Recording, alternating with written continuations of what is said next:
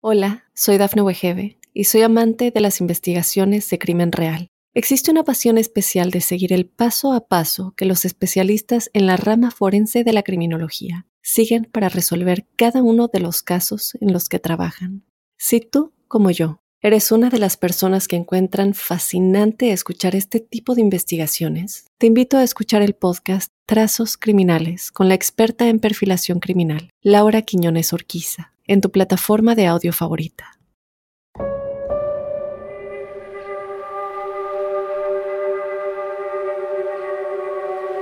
Herbert William Mullin nació en el año 1949 en Santa Cruz, California, en un hogar católico, caracterizado en los diversos registros del caso como estricto. Era popular en el colegio y jugaba en el equipo de fútbol. El primer indicador de inestabilidad mental surgió a sus 16 años, cuando su mejor amigo murió en un accidente automovilístico. Devastado por este hecho, Mullin creó un santuario para su amigo en su habitación y comenzó a obsesionarse con la idea de que podría ser homosexual. Al cumplir 17 años, comenzó a escuchar voces distantes. Entre sus 18 y 24 años, tuvo una serie de hospitalizaciones en instituciones psiquiátricas al grado de consumir marihuana y LSD de forma constante. Herbert comenzó a creer que las vidas americanas sacrificadas en la guerra de Vietnam estaban salvando a California de un gran terremoto. Y fue en octubre de 1972 cuando vio a Lawrence White un vagabundo de 55 años caminando sobre el borde de la carretera. Mullin detuvo su auto por delante de White y cuando éste se acercó, lo asesinó con un bate de béisbol. Luego arrastró el cadáver hasta unos arbustos y lo dejó allí.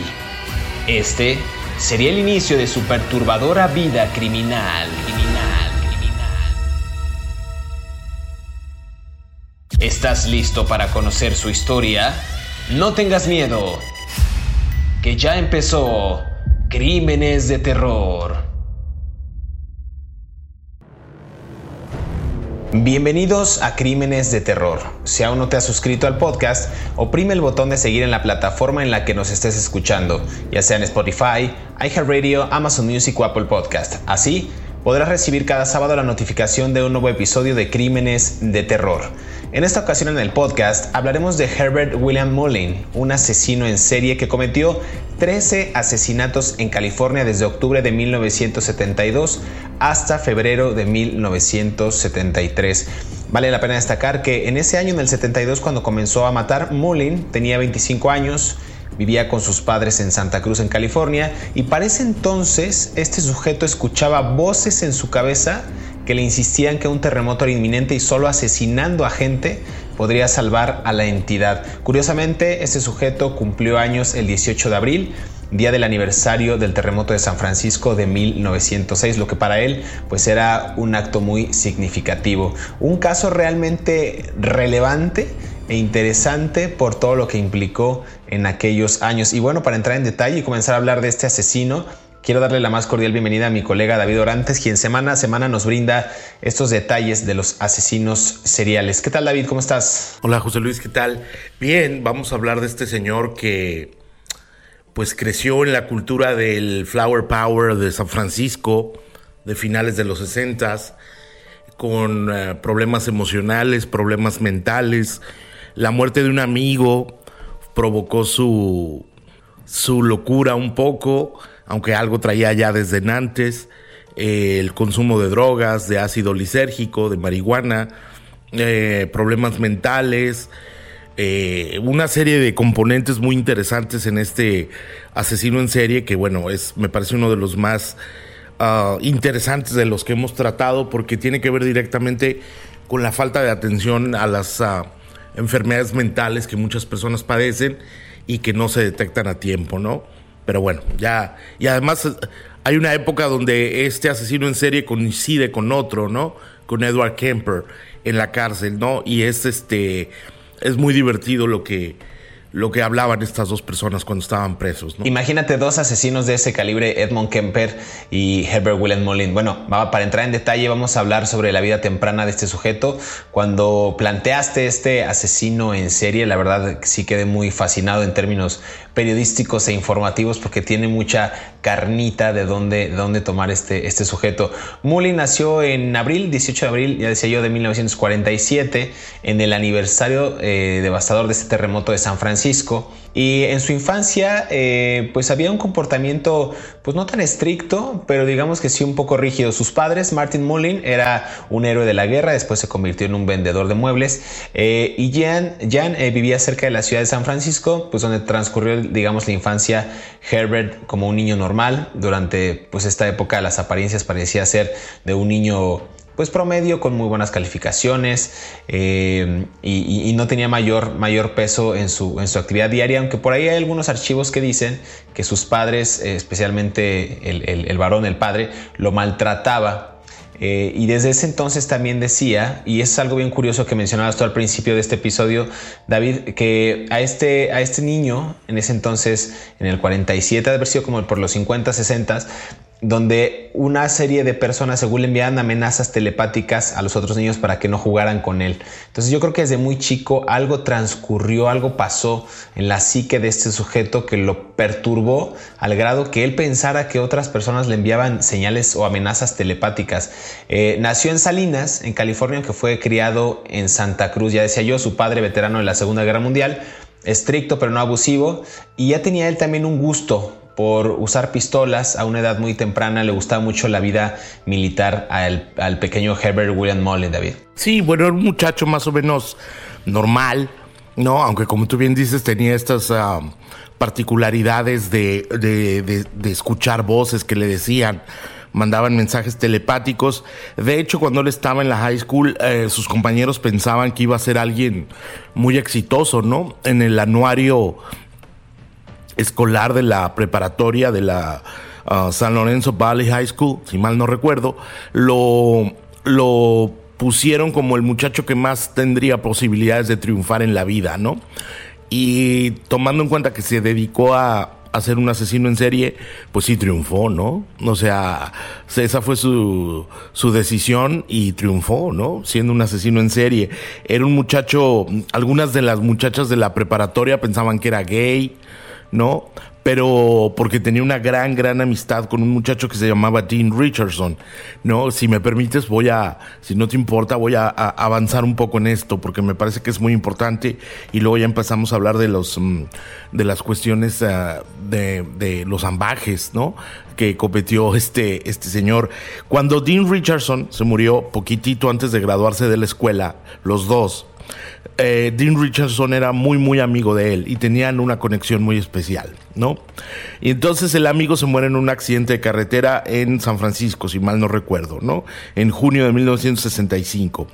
Y Mullin, Herbert Mullin, Herbert William Mullin, quedó devastado, ¿no? Y lo, lo más divertido del asunto es que después le empezó a construir altares en su memoria de su amigo. No estoy hablando de altares como el Día de Muertos en México, ¿no? Sino como altares de verdad, eh, de manera este, casual por todos lados, en donde presuntamente recordaba la memoria de su amigo. Y ahí fue cuando se empezó a volver un poco más obsesivo con cuestiones como la reencarnación, ¿no? En ese tiempo tenía una novia que lo abandonó precisamente porque pensaba que, que, era gay y que estaba en realidad enamorado de Dean Richardson y que lo había y que lo había ah, tocado de alguna manera muy fuerte eh, la muerte del muchacho en un porque era su amor no de alguna manera era lo que pensaba la novia. Y a partir de ahí empieza a tener un desequilibrio emocional mental que ahora se conoce como esquizofrenia, ¿no? Un, eh, esquizofrenia paranoica, ¿no? Paranoide, no sé cómo lo digan. Y eh, tuvo que ser admitido en un, en un hospital psiquiátrico de, en un hospital psiquiátrico de California, donde parece ser que tampoco lo trataron muy bien porque lo dejaron libre, ¿no? Pero bueno, no libre, pero lo, lo, lo dieron de alta, ¿no? No sé cómo se estudiaban los fenómenos psiquiátricos en los años 60, pero me parece que eso tuvo que ver con la falta de atención con Herbert Mullin. No, totalmente de acuerdo. Eh, bien decías esto, en el 69 él tenía apenas 21 años de edad y él permitió que su familia lo internara en un hospital psiquiátrico. Y aquí hablas justo de este tema bien interesante de cómo, cómo prever y, creo que recientemente con el tema de la pandemia eh, vimos que no solamente es la salud física, sino cuidar de la salud mental. ¿no? En, ese, en esos años, eh, regresándome a los, a los 60, a los 21 años, insisto, lo internan en un hospital psiquiátrico. Eh, después entra en varias instituciones, pero él salía por su cuenta propia después de un corto periodo de estar un corto periodo de tiempo eh, al estar eh, ingresado, ¿no? Eh, por ahí decían también que él apagaba los cigarrillos en su piel, intentó también entrar a una congregación y fue expulsado de un apartamento después de golpear repetidamente el piso gritando, gritándole a gente que no estaba ahí, ¿no? Entonces, justo lo que mencionas, esta esquizofrenia paranoide que tenía Herbert William Mullin ya se estaba gestando o, iba increciendo, ¿no? él tenía esta esta idea de que había alguien en la habitación y le gritaba quizás vete de aquí o déjame solo, porque eran muchas de las, de las cuestiones que él tenía ahí eh, en la mente. Años después, eh, checando los archivos, dicen que un famoso analista criminal del FBI, Robert, eh, Robert Ressler, decía que Molin tenía esquizofrenia paranoide, que lo manifestó incluso desde su secundaria. Y aquí mencionabas algo bien interesante y vale la pena destacarlo, David, porque no solamente era eh, quizás la infancia que tuvo un poco dura y demás, eh, que tampoco fue tanto, no se tiene conocimiento que haya sido bastante perturbadora, pero sí hubo ahí algo que lo tocó. Y también el consumo de cannabis, o sea, marihuana, LSD y anfetaminas, dicen los analistas que pudo haber tocado, digamos, la, niñez y gestar una especie de pues de, descontrol o desbalance mental que provocó que, empezara a asesinar, ¿no? Eh, durante los años 70, para ir avanzando un poco, había problemas también en Santa Cruz, dando un contexto a la gente, y en California existe este cierre de hospitales psiquiátricos decretado en ese entonces por el gobernador Ronald Reagan, que, después sería eh, presidente de Estados Unidos, eh, pero lanza, digamos, a estos pacientes a la calle eh, en una especie de, crisis en, la, en, los, en los centros de salud. Me parece que eso fue como lo que detonó. Y bien mencionabas también, a la par se junta con otro asesino de la época, con Edmond Kemper, el cazador de cabezas, que, creo que fue el que cobró mayor número de víctimas, incluida su madre. Pero ahí se gesta, digamos, en este contexto, la idea, el, descontrol, el desbalance, los ambajes, como dices tú, de este sujeto en hospitales eh, psiquiátricos, su salida, la infancia que tuvo, lo que lo sometieron, la pérdida de su amigo, eh, de su gran amigo, y lo, pues lo manda, lo manda literalmente a las calles a asesinar gente. David, déjame hacer una pausa en este, en este episodio de Crímenes de Terror y volvemos para seguir conversando acerca de Herbert William Mullen.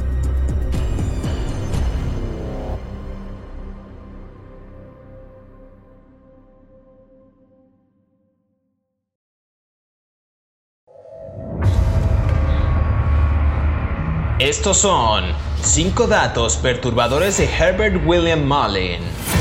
Número 1. El primer indicador de cierta inestabilidad mental de Herbert William Mullen surgió a sus 16 años, cuando su mejor amigo murió en un accidente automovilístico. Desolado, Mullen creó un santuario para su amigo en su habitación y comenzó a obsesionarse con la idea de que podría ser homosexual. Al cumplir 17 años, comenzó a escuchar voces distantes. Número 2.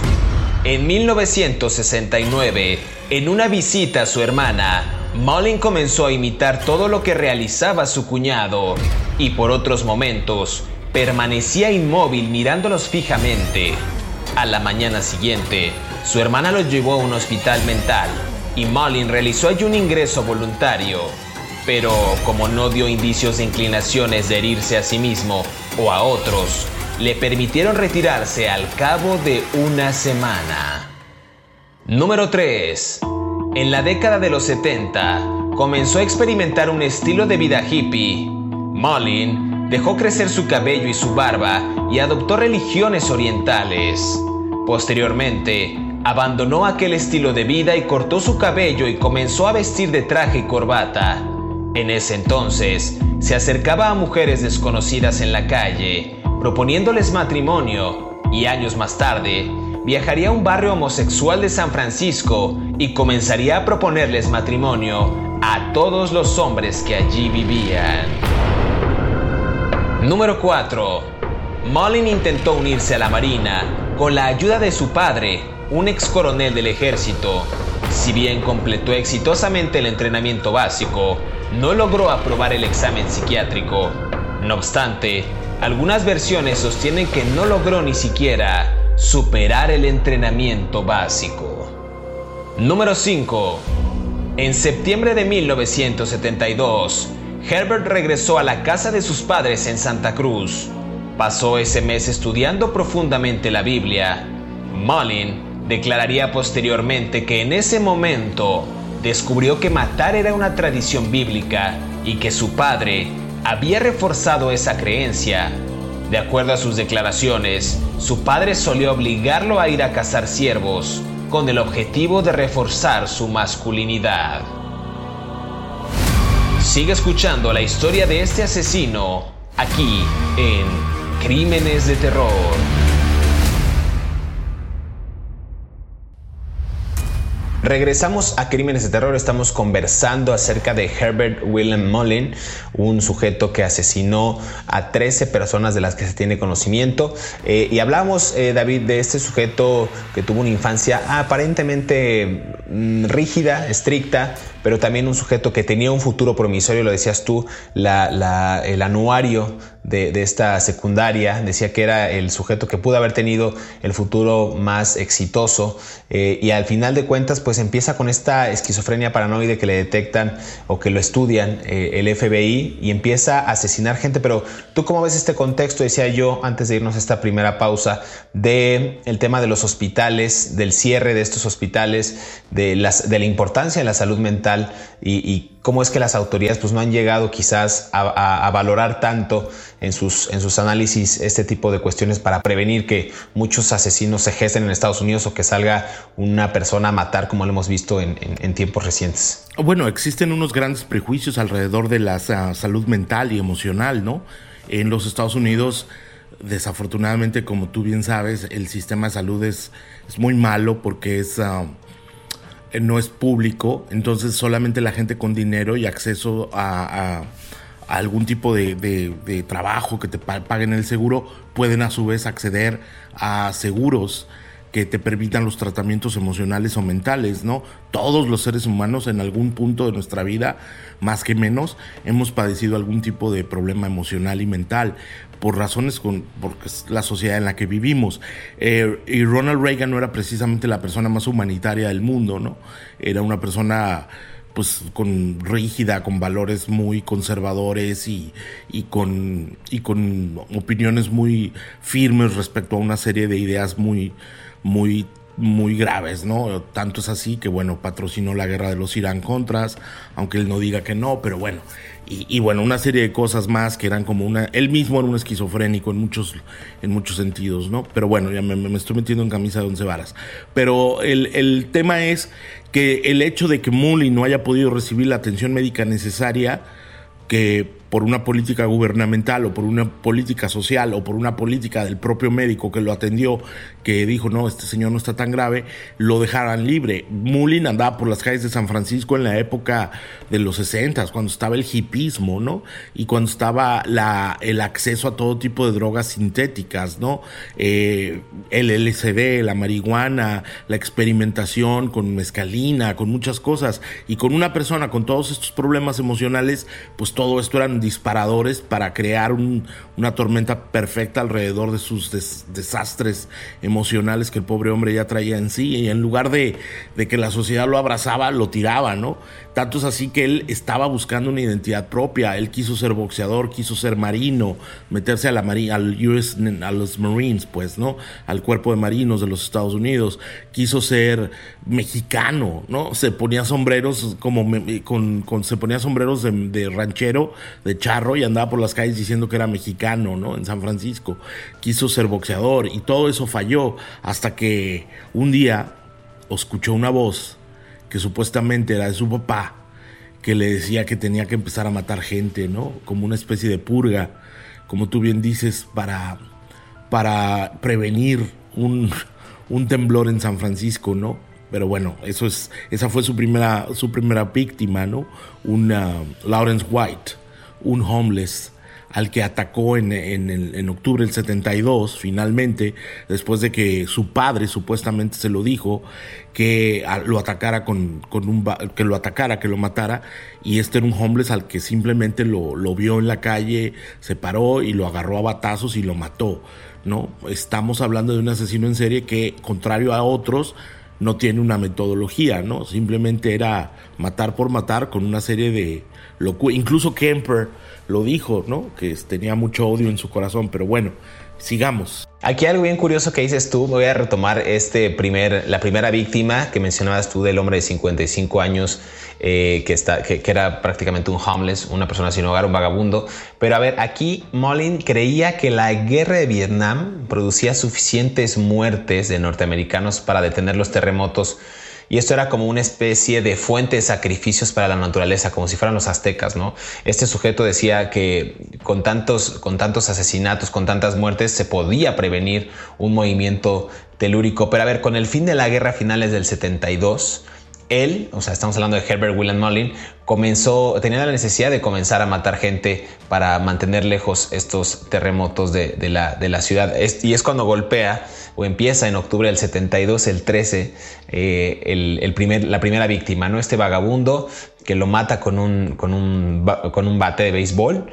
Y bueno, pues este, este sujeto me parece que lo derriba, lo engaña para que observe el motor del auto, porque hace una parada de, de, auto Mullin y lo empieza a, a, pues a, matar, ¿no? a golpear de una manera eh, inusitada. Y él decía que esta voz le comentaba, levántame y lánzame al río, ¿no? Para que otros puedan ser salvados. Esa era como la frase que, escuchaba en la cabeza Herbert William Mullin. Esa fue la primera víctima, David. La siguiente víctima sería eh, Mary Guilfoyle, de 24 años, a quien igual Mullin recogió haciendo una parada de auto y la apuñaló pues, hasta la muerte, ¿no? Mientras conducía. Otra vez lanza el cuerpo, en este caso a un bosque, el primero fue un río, ya lo decíamos, eh, y le abre el estómago le enrolla sus intestinos en ramas de árboles para examinar, buscando, pues dicen los, los archivos, contaminación. No sé qué, esperaba este sujeto, qué, voces, qué, como era muy dispar quizás el tema de las, de las supuestas voces que escuché en su cabeza, asesinó de maneras distintas. Por eso bien decías que no tenía un modus operandi o una línea como, como qué seguir, porque pues, todo el tiempo le decían cosas diferentes presuntamente otras personas en su cabeza, pero interesante el caso, cómo, cómo lo fue llevando, cómo fue gestando este tipo de asesinatos bastante turbios y me parece, pues me parece aterrador, ahora sí que digno de crímenes de terror. Sí, incluso, incluso hay algo muy interesante, fíjate, hubo unos, unas de sus víctimas que eran unos muchachos que estaban acampando en un... Eh, y me voy a detener un poco aquí porque yo vi un poco de, la investigación de la policía, ¿no? Eran unos muchachos, cuatro muchachos. Sí, sí, ya voy, ya voy. Eh, la dictadura del tiempo, qué horror. Henry Cow que estaban acampando en el Henry Cowell's Redwood State Park, ¿no? Y entonces Mullin los mata porque él escucha telepáticamente que ellos le piden que los mate. O sea, échate este trompaluña, ¿no? Es como, ahora sí que es como de película de terror. Él, él va y, le, y él dice, yo tenía permiso. Él le dice a los investigadores de la policía, es que los maté porque ellos me dieron permiso para matarlos. Telepáticamente me pidieron que los matara. O sea, no quiero ser muy gacho, pero yo, yo no sé, o sea, me parece que es como ya el nivel absoluto de perdición totalmente de contacto con la realidad, ¿no? Y ojo, yo me siento empático con esta persona, me siento pobrecito, la verdad, porque yo creo que él era víctima de sus circunstancias y nadie lo atendió, ¿no? Pero como tú bien dices, son crímenes de terror muy graves, asusados por el, deterioro mental que estaba padeciendo este pobre hombre. Totalmente de acuerdo. Ese caso es muy emblemático eh, y me parece aquí, me voy a regresar ahora yo un poquito, porque hablaba de esta víctima de, la chica Mary Guilfoyle de 24 años. Y a ver, solo cuatro días después, igual estamos hablando de, los años del 72, de noviembre del 72, cuando Molin tomó a su tercera víctima cuando iba a confesar sus pecados. A ver, mata a una persona, ya decíamos, a, la chica Mary de 24 años, y va a confesarse con el padre Henry Tommy, Tomei y pues le comenta que, está metido en las drogas, que no ha podido eh, controlar sus instintos, que golpeó y pateó a un, bueno, que, que, golpeó con un bate a un vagabundo, que mató a una chica. Y después de que él se confiesa con el padre Tomei, a este, a este sujeto, a este clérigo, pues lo mata en el confesionario, ¿no? Eh, me parece a mí interesante este caso porque habría asesinado a dos personas, va, se confiesa, se desahoga y en ese, en ese eh, pues no sé si llamarlo catarsis, eh, resulta que mata también al, al, clérigo y ahí es cuando un feligrés pues lo ve salir corriendo, pero pues la descripción de este testigo no ayudó a la policía para, para, pues para capturarlo, ¿no? Y tú mencionabas algo también interesante, David, que retomando esta, esta serie de asesinatos, él quiere entrar a la Marina, pues no sé si en una especie de redención o de esconderse o de, o de hacer bien las cosas, pero entra a, la Marina y, pero, pero, no puede porque pues por ahí varios exámenes físicos y psicométricos lo echan para atrás y no puede, no puede acceder a, esta, a esta organización. Pero antes de hablar de esto, déjame hacer otra pausa, la dictadura del tiempo, y regresamos al tercer bloque aquí en Crímenes de Terror.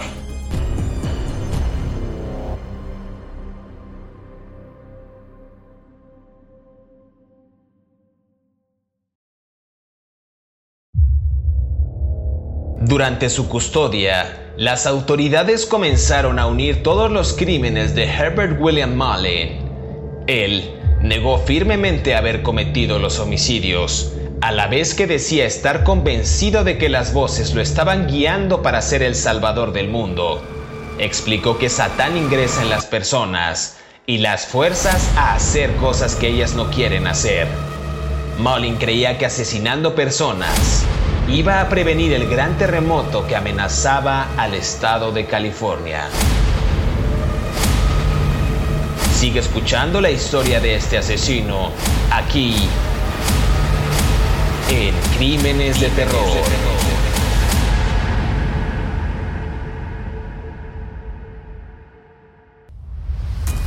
Regresamos a Crímenes de Terror, estamos conversando acerca de Herbert William Mullin. Para ya no dar tanto contexto e irnos porque se nos está acabando el tiempo, vamos, eh, vamos continuando, como dicen en México, la eh, narración, la historia de William Mullin.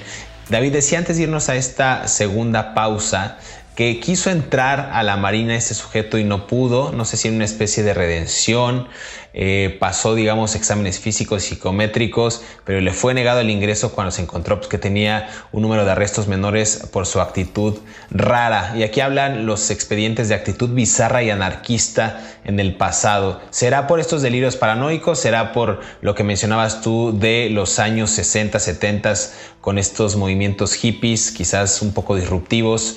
Pero me parece interesante ver cómo después de asesinar ya a tres personas, hablamos de la persona sin hogar, a la chica de 24 años y al clérigo, tres al hilo, sin que lo capturaran, y él quiere entrar, inclusive con problemas mentales, a la Marina. Sí, fíjate, la mayoría, hay un estudio académico muy interesante que yo encontré en la Universidad de San Francisco, donde la mayoría de las víctimas de Herbert Mullin no, no lo conocían, no tenían nada que ver probablemente 11 de los 13 que mató no tenía nada que ver con él. Él, él de alguna manera, como estaba con esta locura, escuchando voces del papá que le decía que matara gente y luego los mensajes telepáticos de las propias víctimas y luego los sacrificios rituales para salvar a la humanidad de un terremoto en San Francisco. O sea, o sea, la verdad es que todo parece como de, pues de película de terror, ¿no? Pero hubo dos que mató, que sí los conocía que eran Jim y Joan Janera. Ellos dos tienen una relación particular. Eh, eran una pareja que se dedicaba a vender drogas en San Francisco, ¿no? Y eh, de manera curiosa fueron las dos primeras personas que le vendieron marihuana a, Herbert Mullin. Lo introdujeron, por así decirlo, no esa palabra está muy fea, es un anglicismo muy feo. Lo llevaron al consumo de marihuana, lo cual después eh, lo llevó al consumo de LSD. Eh, esos asesinatos en particular causaron mucha confusión entre las autoridades porque pensaban que lo habían matado por alguna cuestión de, de, de, de, venganzas entre narcotraficantes, ¿no? Narcotraficantes menores, ¿no?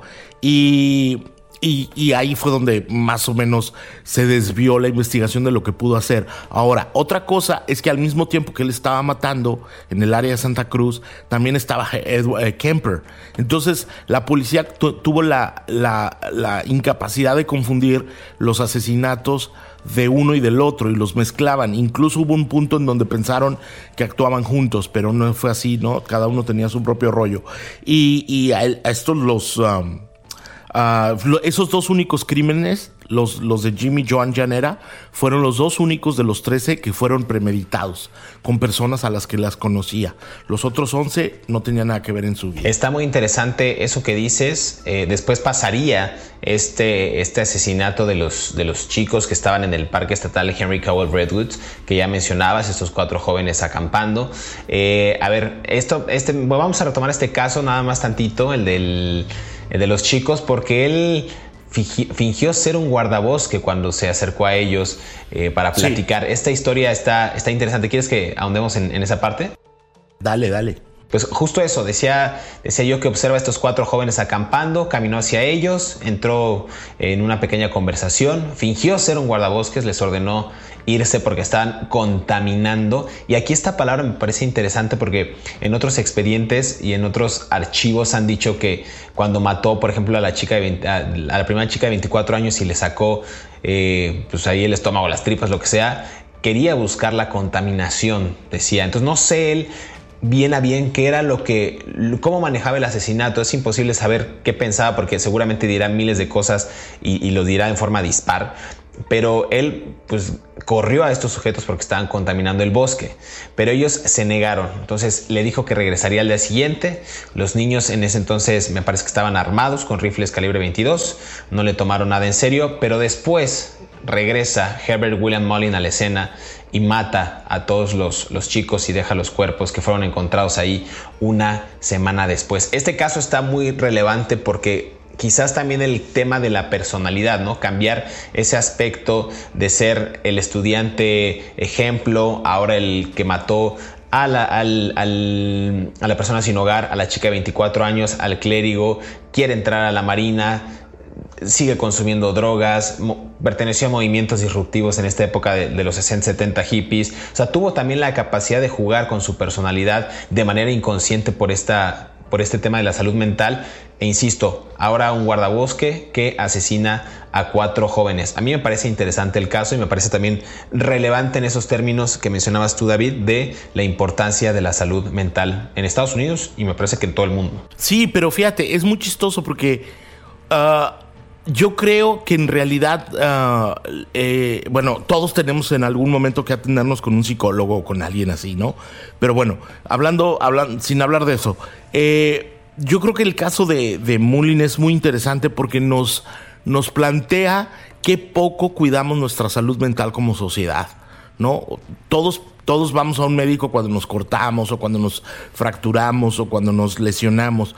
Y ahora en estos tiempos muy poca gente atiende su salud mental, ¿no? Y deberíamos de hacerlo. Pero bueno, eso es, eso es algo así que me brincó ad libitum mientras estabas tú hablando sobre, sobre este señor. Pero bueno, hay algo que me parece muy importante en estos, en los... Eh, en la muerte de estos muchachos y que tú dijiste, a lo mejor algo de adentro de él estaba en resentimiento con la sociedad y cuando él quiso limpiar de contaminación, en realidad él se sentía parte de la contaminación que había en la tierra. ¿No? Es una, estoy haciendo, rizando el rizo mucho, no lo sé, a lo mejor, pero, pero estoy haciendo ahora, ahora sí que psicología de Petatiux, pero eh, me parece que el, el, propio muchacho no estaba consciente de lo que estaba haciendo y él mismo se sentía parte de esa contaminación, entre comillas, ¿no? De alguna manera. Yo creo que sí, podría ser parte de, ese, de esa lectura, me parece buena la lectura, me parece interesante, muy muy profunda para el episodio de Crímenes de Terror. A ver, la última víctima para ya entrar en esta fase final, porque nos quedan tres minutos de esta conversación, la dictadura del tiempo.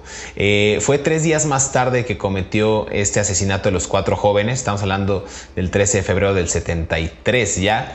Mullin conducía solo cuando pasó junto a un anciano hispano que cortaba su césped. Y aquí es, sin una razón aparente, paró su coche, apoyó sobre el capó, sobre, sobre el cofre, para apuntar, disparó y lo mató de forma instantánea. Y él regresó a su carro a conducir tranquilamente en pleno día con un gran número de testigos. Me parece que fue como su, su final. Yo creo que ahí estaba fuera de sí.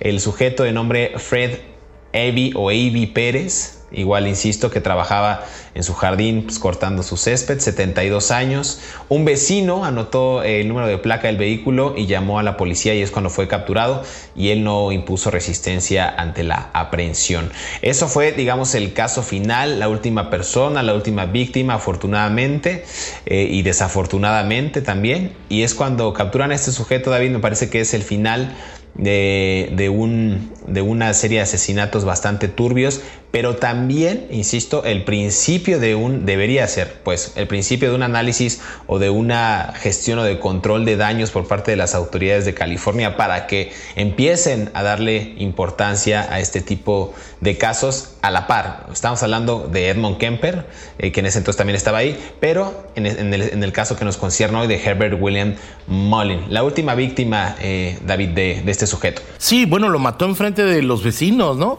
Eh, eh, eso es algo que a mí me llama mucho la atención. ¿Qué tan consciente era realmente Herbert Mullin, ya voy, de todo lo que estaba haciendo? Ay, las, cómo me carrerean. Este, de todo lo que estaba haciendo, porque mató a plena luz del día. Muchos de los crímenes ni siquiera escondió los, los cadáveres. Lo hizo en lugares públicos, como en el parque, lo hizo en la iglesia, en la casa de los otros. O sea, ni siquiera estaba realmente, o sea, no se protegía de la noche, pues, ¿no? Mm, entonces, a lo mejor de alguna manera no tenía miedo a ser capturado o de alguna manera tal vez quería ser capturado, ¿no? Nunca lo sabremos, ¿no? Nunca lo sabremos. Fue condenado por el, bueno, se le consideró responsable de 10 asesinatos, no fue condenado por los primeros tres que cometió. Su juicio inició el 30 de julio del 73 admitió todos los crímenes y él siempre mantuvo su idea de que las voces de sus víctimas de forma interior le clamaban que acabaran con sus, con sus vidas, que los asesinara. Eh, pues no hubo más que pues esta, esta sentencia por parte de las autoridades de cadena perpetua. Está encarcelado en la prisión estatal de Mole Creek en Ione, California, o Ione, no sé cómo se pronuncia, y creo que sigue ahí, ¿no, David? Creo que pues, va a purgar ya su, su sentencia de, de, por vida este sujeto, y pues ya acabó, digamos, la historia y la vida criminal de Herbert William Molly. Sí, tiene 75 años y pues yo no creo que salga. Espero que le estén dando sus, pastillitas para que no escuche voces, ¿no? No se vaya a atragantar con la comida eh, o, le vaya a pasar algo allá adentro, ¿no? Eh, algo que a mí me llama mucho la atención es que los 13 asesinatos que cometió Mullin los cometió en cuatro meses, tan solo en cuatro meses. Y yo insisto, a lo mejor alguien que lo quisiera mucho lo pudo ayudar cuando estaba con sus problemas mentales, ¿no? Después de que murió el muchacho en el accidente y nos hubiéramos evitado pues todas estas tragedias de estas 13 personas muertas, ¿no? Totalmente de acuerdo. Nos quedamos con eso. Muchas gracias, David, por eh, compartir este episodio de Crímenes de Terror. Es hora de despedirnos, pero queremos agradecer a todos aquellos que cada sábado sintonizan un nuevo episodio de Crímenes de Terror. Recuerden que estamos leyendo sus comentarios a través de las redes sociales de Mundo Now y también a través de nuestras cuentas personales. Pueden repetir este podcast cuando quieran y a la hora que quieran. Recuerden que estamos en Spotify, Apple Podcast, Amazon Music y iHeartRadio. Y tampoco olviden el botón de seguir en estas plataformas para que les llegue la notificación y sean los primeros en disfrutar de estas aterradoras historias. Hasta pronto, nos escuchamos en el próximo episodio de Crímenes de Terror.